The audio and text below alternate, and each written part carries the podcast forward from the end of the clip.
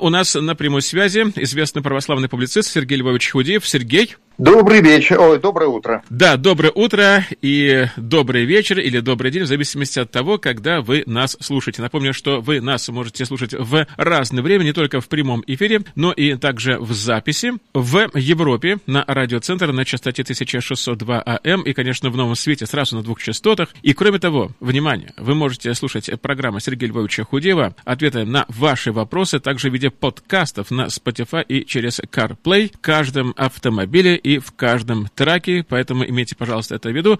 И если вы вдруг что-то пропустили, то вы можете потом переслушать программу Сергея Львовича Худеева на Spotify. Сергей, я думаю, что вначале следует напомнить адрес электронной почты, и я думаю, можно приступить к ответу на вопрос наших слушателей.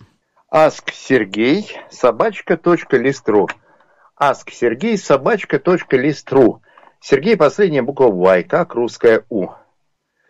А, и а, можно присылать прямо сейчас, и можно присылать, если вы слушаете действительно в повторе, то они будут у меня лежать в ящике, и я на них постараюсь ответить уже тогда в следующем эфире. Так, ну вот э, как раз э, открываю ящик, что у нас тут есть. Так, читал книгу «Царств», Давид жестокий, необузданный человек. Цитаты вы знаете, нет смысла их э, присылать. Э, каким образом он был назван мужем по сердцу Божьему? Хороший еще вопрос. Э, Давид действительно, если мы читаем историю подробно, мы видим, что он такой э, полевой командир, он э, человек, который проявляет большую жестокость и необузданность. Причем э, что интересно, он меняется. Вот видно, как развивается его, э, как меняется его личность по ходу повествования. Но э, что тут важно очень знать, что Бог работает с теми людьми, которые есть. Бог в этом отношении смиренен. Бог, если бы Бог дожидался, пока люди станут хорошие, ему было бы просто не с кем, не с кем вступать в общение, не с кем работать. Потому что Давид это у нас, э, ну вот, э, железный век уже, наверное, не бронзовый, но в любом случае это э, дремучая архаика, и это время очень-очень грубых нравов. Никто не слышал ни про какие права человека, ни про какой гуманизм, ни про какую милость к падшим. Вот можно, например, вспомнить, что а вот на Древнем Востоке мы все проходили, помните, э, э, вот кто учился в советской школе, был в пятом классе, по-моему, проходили историю древнего мира, или в четвертом. Ну, в общем, в учебнике истории древнего мира была э, фотография, был воспроизведен барельеф, который эти ассирийцы где-то там воздвигли. И на барельефе были изображены пытки и казни пленников. То есть вот ассирийцы это размещали на своей монументальной пропаганде. То есть для того, чтобы похвалиться этим. Ну и там нагнать страху. То есть Давид родился в мире и жил в мире, который был с точки зрения современного человека немыслимо жестоким. И тут э, мы живем в мире, который все-таки несколько лучше – котором а, вот этим не похваляются хотя бы. Потому что Бог обратился к Давиду. Потому что Бог действовал в том числе через него, чтобы привести в этот мир Христа. То есть э, герои Библии, особенно герои Ветхого Завета, это часто люди своей эпохи, своей культуры. И это люди страшные довольно, которые живут внутри довольно страшной культуры. И действительно, когда читаешь там, ну, те же самые э, книги царств и вообще ветхозаветные эти исторические книги, то там, конечно, нравы поражают своей грубостью.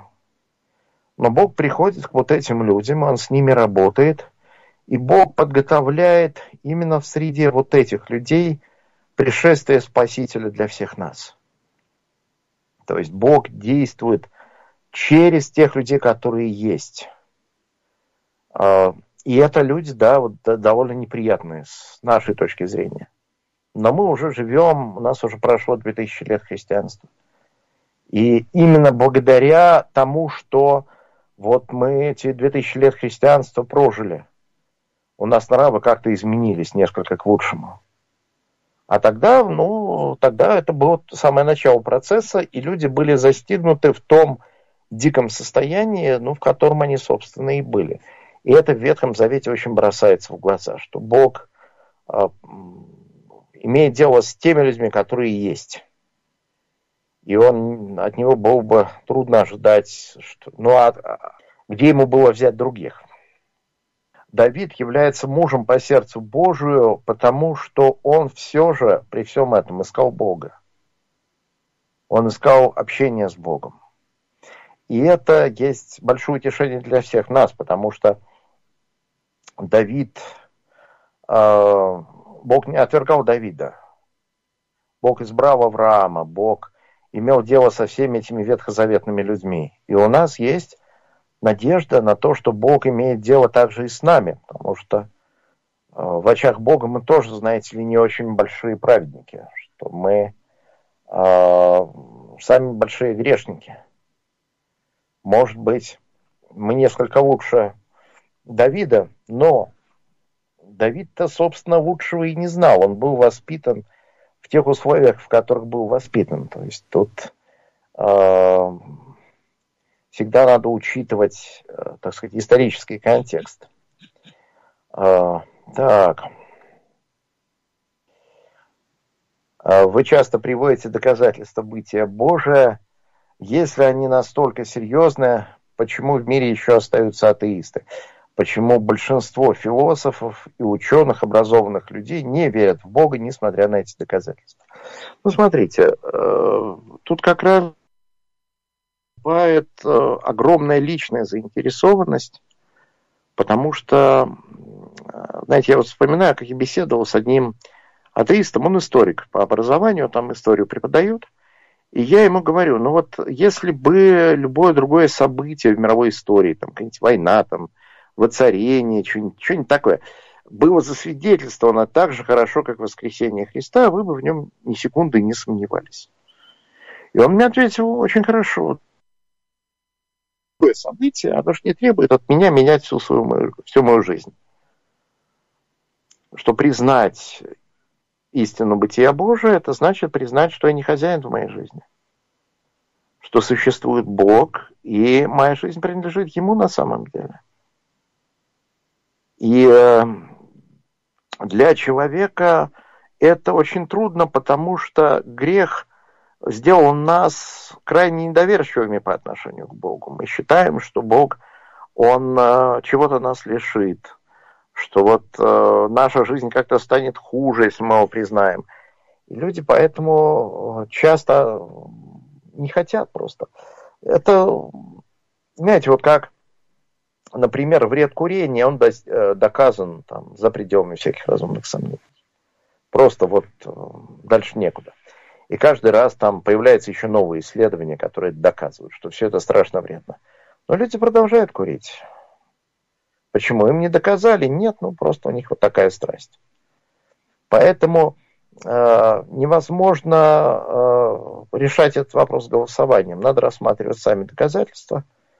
И я их нахожу весьма и весьма убедительными. Так. Что вы думаете об аргументе, который выдвигает Барт Эрман? Историк не может рассматривать сверхъестественные события, иначе он не историк. Исторический подход к Евангелиям предполагает непризнание чудес. Э, я как раз считаю, что, ну смотрите, э, это зависит от нашей методологии. Можно сказать так, что историк может апостолы придерживались убеждения, что им явился воскресший Христос. Но при этом историк может оставить за кадром, а почему они так решили.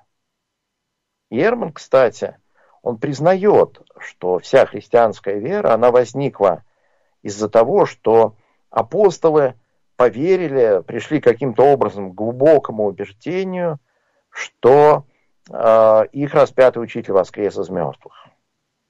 И тут мы с ним согласны. И тут я ему даже благодарен, потому что он, вот будучи неверующим исследователем, будучи критиком христианства, он признает некоторые важные факты. Он признает, что Иисус определенно существовал как историческая личность.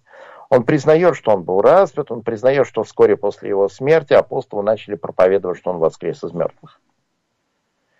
И э, мы тогда берем этот исторический факт, что апостолы глубоко убеждены в том, что Иисус воскрес из мертвых, и пытаемся его как-то понять. А что они взяли? И вот э, я изучал точку зрения Эрмана на этот счет. У него интересно, он просто атеист, и он считает, что чудес не бывает, потому что не бывает никогда. И что любое абсолютное объяснение лучше, чем вера в воскресение Христа. Но мне это кажется просто таким совершенно ни на чем не основанным э, предположением, потому что э, у меня нет оснований быть материалистом. У меня нет оснований никаких признавать, э, что существует только материя. Это противоречит всему, что я знаю о мире. Это противоречит тому, что у меня, вот, например, существует сознание и свободная воля, как, что с материализмом очень плохо э, согласуется.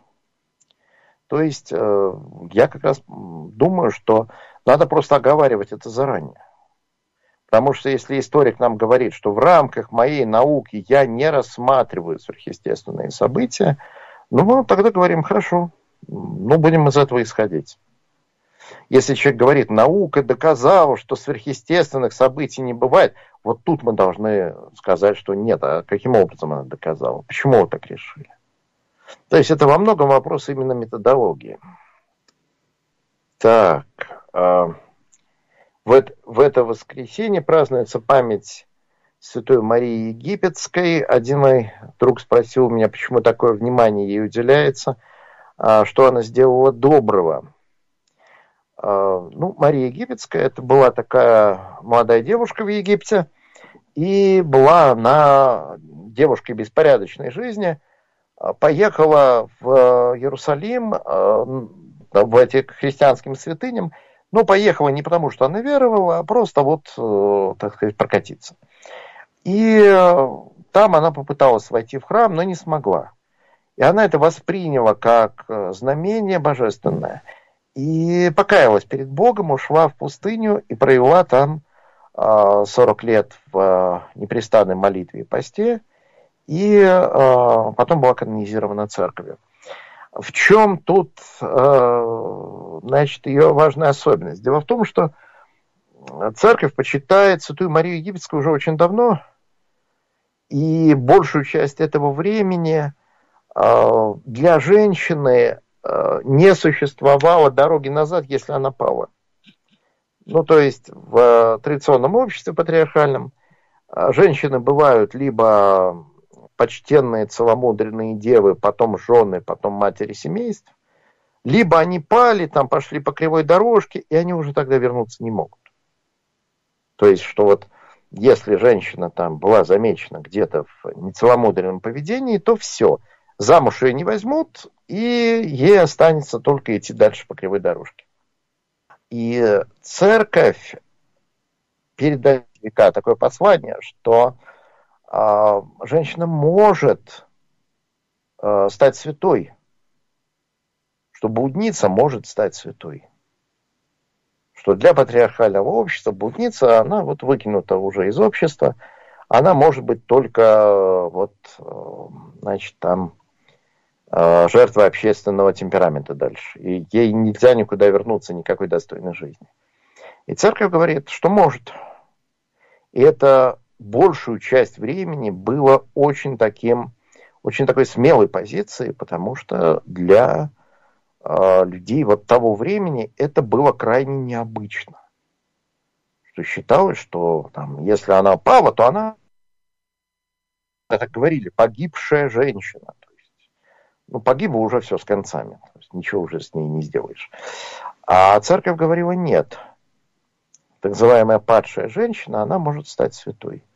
Ее церковь прославляет. То есть это такой урок покаяния, что человек из любого состояния, э, из любой степени, так сказать, общественного отвержения может, э, поэтому смысл вот в этом. Вообще в церкви исторически очень любят рассказы о э, грешниках, которые стали святыми. То есть это такой очень любимый сюжет. Так. Так. Может ли христианин нуждаться в помощи психотерапевта, или это признак слабой веры? Понимаете? Тут как сказать. А, другое дело, что желательно найти психотерапевта, который будет верующий или, по крайней мере, а, человек, разделяющий христианские нравственные ценности. Вот это, пожалуй, существенно. А так, а, ну, разные у людей бывают проблемы, понимаете? Христианин не изъят из этого мира, у него могут быть проблемы, в том числе психологического плана. Не нужно делать вид, что этого не бывает. Потому что ну вот апостол Павел пишет, отовсюду мы были стеснены, апостол пишет о своих страхах. Что вот он апостол, но тем не менее, он там страхи испытывать мог. Вера не делает нас неуязвимыми для страхов и болезней. И нужно как-то к этому спокойно совершенно относиться. То есть, если нужна какая-то профессиональная помощь, ее совершенно спокойно нужно принимать. Ничего неправильного в принятии такой помощи, конечно же, нету. Так. Эм, э, мне поставили такой вопрос, был ли, не, был ли Адам неандертальцем или кроманьонцем? Я думаю, что э, это фундаментальный для нашей веры. Потому что ну, мы не знаем точно. Но это не нашего спасения. Э, про исторического Адама, вот Вильям Уэйн Крейг выпустил книжку в поисках исторического Адама. И он считает, что исторический Адам это был так называемый гельбергский человек. Э, ну вот, я ее не читал, я не могу сказать, насколько это все вот э, обосновано. Да и не уверен, что я мог бы это как-то судить об этом, потому что я не специалист. Ну вот он так считает. Но как кроманьонцы, так и неандертальцы это, собственно, люди. Ну, кроманьонцы это мы, неандертальцы это вымер, они вымерли. Ну, неандертальцы это явно люди, у них э, есть э, орудие, у них есть какое-то символическое мышление, они хоронили своих умерших, они заботились о своих раненых. То есть, вообще говоря, у э, неандертальцев э, у них это люди, в общем. Это вымершая раса людей. И поэтому они тоже, как и мы, потомки Адама. Достаточно можно определенно утверждать. Так. Зачем Бог открывается нам именно через Библию, если он мог бы помещать информацию непосредственно в мозг? Ну, в какой-то степени он помещает, э, потому что Например, э, апостол Павел говорит, что все люди рождаются с неким э, врожденным нравственным законом, о чем свидетельствует совесть их и мысли их, то обвиняющие, то оправдывающие одна другую. Но э, я думаю, что человек нуждается в специальном откровении, и Бог открылся нам в личности Иисуса Христа. То есть Бог стал человеком, чтобы мы могли вступить с ним в общение.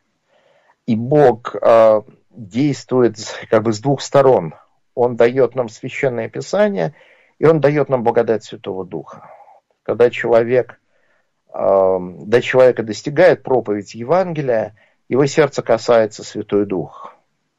И таким образом Бог действует как-то с двух сторон. Мы имеем и внешнее свидетельство Писания, и, внешнее, и внутреннее свидетельство э, Святого Духа. Так. Э, что такое частный суд? Ну, э, частный суд – это когда человек… Э, есть всеобщий суд, который будет по общему воскресению мертвых, и частный суд, который происходит непосредственно после смерти конкретного человека. То есть вот это так обычно подразделяется. Хотя посмертное наше бытие – это очень э, неясный вопрос. Мы, ж, э, мы можем себе представлять его по аналогии с тем, что у нас здесь происходит. И такая аналогия, она всегда, конечно, будет очень и очень приблизительная. Мы, мы тут мало что, мало что можем утверждать. Так, говорят, что дельфины умнее людей, у них, по крайней мере, больше объем мозга. Обладают ли они бессмертной душой? Нам это не открыто.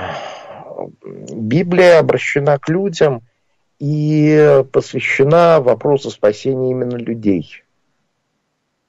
По-видимому, мы, ну, мы не наблюдаем у дельфинов никаких признаков какой-то духовной, интеллектуальной, религиозной жизни, поэтому, собственно, эм, трудно что-то нам Вряд ли нам стоит приписывать им бессмертную душу, но мы не знаем. В конечном итоге Бог знает. Мы этого знать не можем. А, так. А, как понимать рассказ о ките, который проглотил Иону? Нельзя же жить три дня в чреве кита. Ну, там написано большая рыба, если смотреть текст. Но, э, вообще говоря, можно по-разному понимать. Бог мог сотворить специальное чудо конкретно для Ионы и сотворить специально большую рыбу, а, в, в животе которой Иона мог бы там три дня просидеть. Ну, в принципе, не исключено. Бог может творить чудеса, что бы ему и не творить. А, можно это рассматривать как такую притчу. Потому что Э, ну, например, мы читаем Евангелие, там есть притча о блудном сыне. И мы не знаем, может, это конкретное совершенно э, историческое повествование о какой-то вот э, реально исторически существовавшей семье, в которой вот такое произошло происшествие. Может, Иисус их лично знал. Но это даже не важно. Была такая семья, вот на самом деле, не была – это не важно. Важен пример отношений Бога и человека, который нам Христос преподает в этой притче. И э, книга пророка Ионы, она обладает очень-очень важным нравственным и богословским посылом. Независимо от того, насколько события эти историчны, насколько там все это вот, э, можно рассматривать как историческую хронику. Там просто вот эта Невия – это э, столица Ассирийского царства, и ассирийцы, они были страшные завоеватели, они очень плохо обращались с пленными, с подвластными им народами, и э, они вызывали всеобщую ненависть. И там, когда Бог посылает Иону к невитянам, и он не хочет идти, э, потому что он хочет, чтобы ниневитяне наконец поплатили за свои преступления, чтобы они провалились в ад поскорее.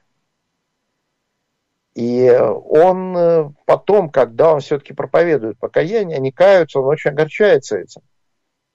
И Бог ему говорит, что мне ли не пожалеть Невию, города великого, в котором 100 тысяч э, там, детей, не умеющих отличить правой руки от левой, и множество скота. То есть э, Бог, оказывается, любит вот этих страшных язычников, которые страшные враги и которые там абсолютно ненавистны, а вот Бог их любит. И это удивительно глубокое прозрение, особенно для Ветхого Завета.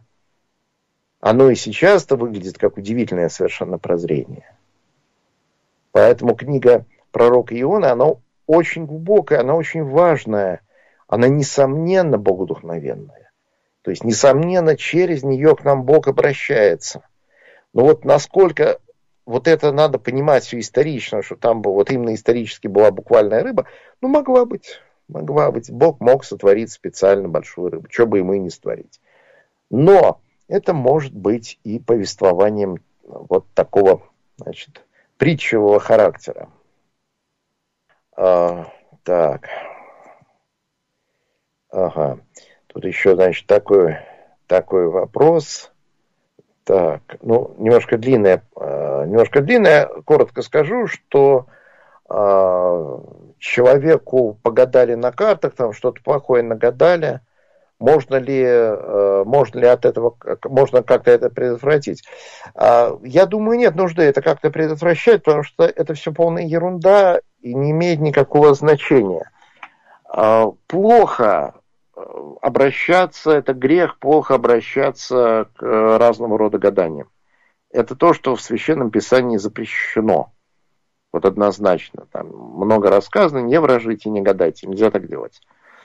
Но сами по себе предсказания, полученные таким образом, они ничего не значат. Это пустые слова, и если человек им еще верит, боится, как-то их трепещет, то он просто, ну, грешит, он верит в то, во что не надо верить. Мы должны просто признать, что все это чушь, обман, ерунда. И ни в коем случае не принимать это все всерьез. Потому что когда человек начинает еще бояться, ожидать себе каких-то там несчастий на голову. Ну, бывает такой эффект самосбывающегося пророчества, когда человек э, на свою голову вызывает там все эти беды не потому, чтобы пророчество это работало, а потому что ну, человек уверен, что у него все будет сыпаться из рук. У него все и сыпется из рук. Тут уж э, как, чего человек боится, то, то с ним и происходит. Но не по каким-то сверхъестественным причинам, а потому что, ну вот, э, э, человек приходит в уныние, и там с ним все становится плохо. Ну или как э, так называемый эффект ноцебо. Есть эффект плацебо, когда человек, э, человеку становится лучше от того, что он съел пустую сахарную пилюльку, но он верит, что это вот реальное лекарство. Бывает эффект ноцебо, когда человек верит, что его отравили, заколдовали, в общем, как-то ему большой вред причинили, ему реально становится плохо, потому что он в это верит. И вот верить в это не надо, это все совершенно пустое.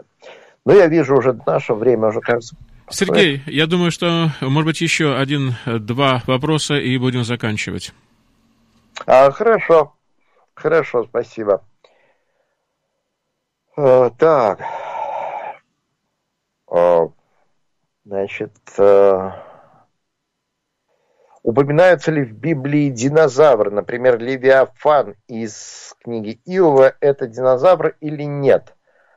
Э, я не знаю, честно говоря. А, я думаю, что, скорее всего, нет. Скорее всего, люди все-таки с динозаврами не общались непосредственно. Левиафан это, ну не знаю, это может быть мифологический зверь какой-то. Тут э, Сергей, я... скажи, пожалуйста, вот здесь надо четко определить, Левиафан, это все-таки мифологический какой-то зверь, или это э, типа динозавр, или все-таки это что-то духовное? Я думаю, что Библия это многозначный очень текст, у которого есть несколько слоев. И Левиафан может означать как э, конкретного какого-то э, такого крупное животное, так и некий духовный образ. То есть одно другое не исключает совершенно. И в истории церкви, конечно, Левиафан имел там, под ним понимали сатану, там еще кого-то. То есть Библия, она допускает в этом отношении многозначное толкование. Ну что ж, хорошо. Спасибо, Сергей. Было очень и очень интересно. Я напомню, что наши радиослушатели, которые не смогли, может быть, полностью услышать программу или, может быть, пропустили что-то, вы можете всегда найти подкасты Сергея Львовича Худеева на Spotify и послушать их э, в своем автомобиле или даже в траке через CarPlay. Ну, а также, конечно, и в Европе на радиоцентр, и, конечно, в Новом Свете сразу на двух частотах. И большое спасибо, Сергей. Мы были очень и очень рады. Надеюсь, что следующая программа будет не менее интересная. Спасибо, всего доброго.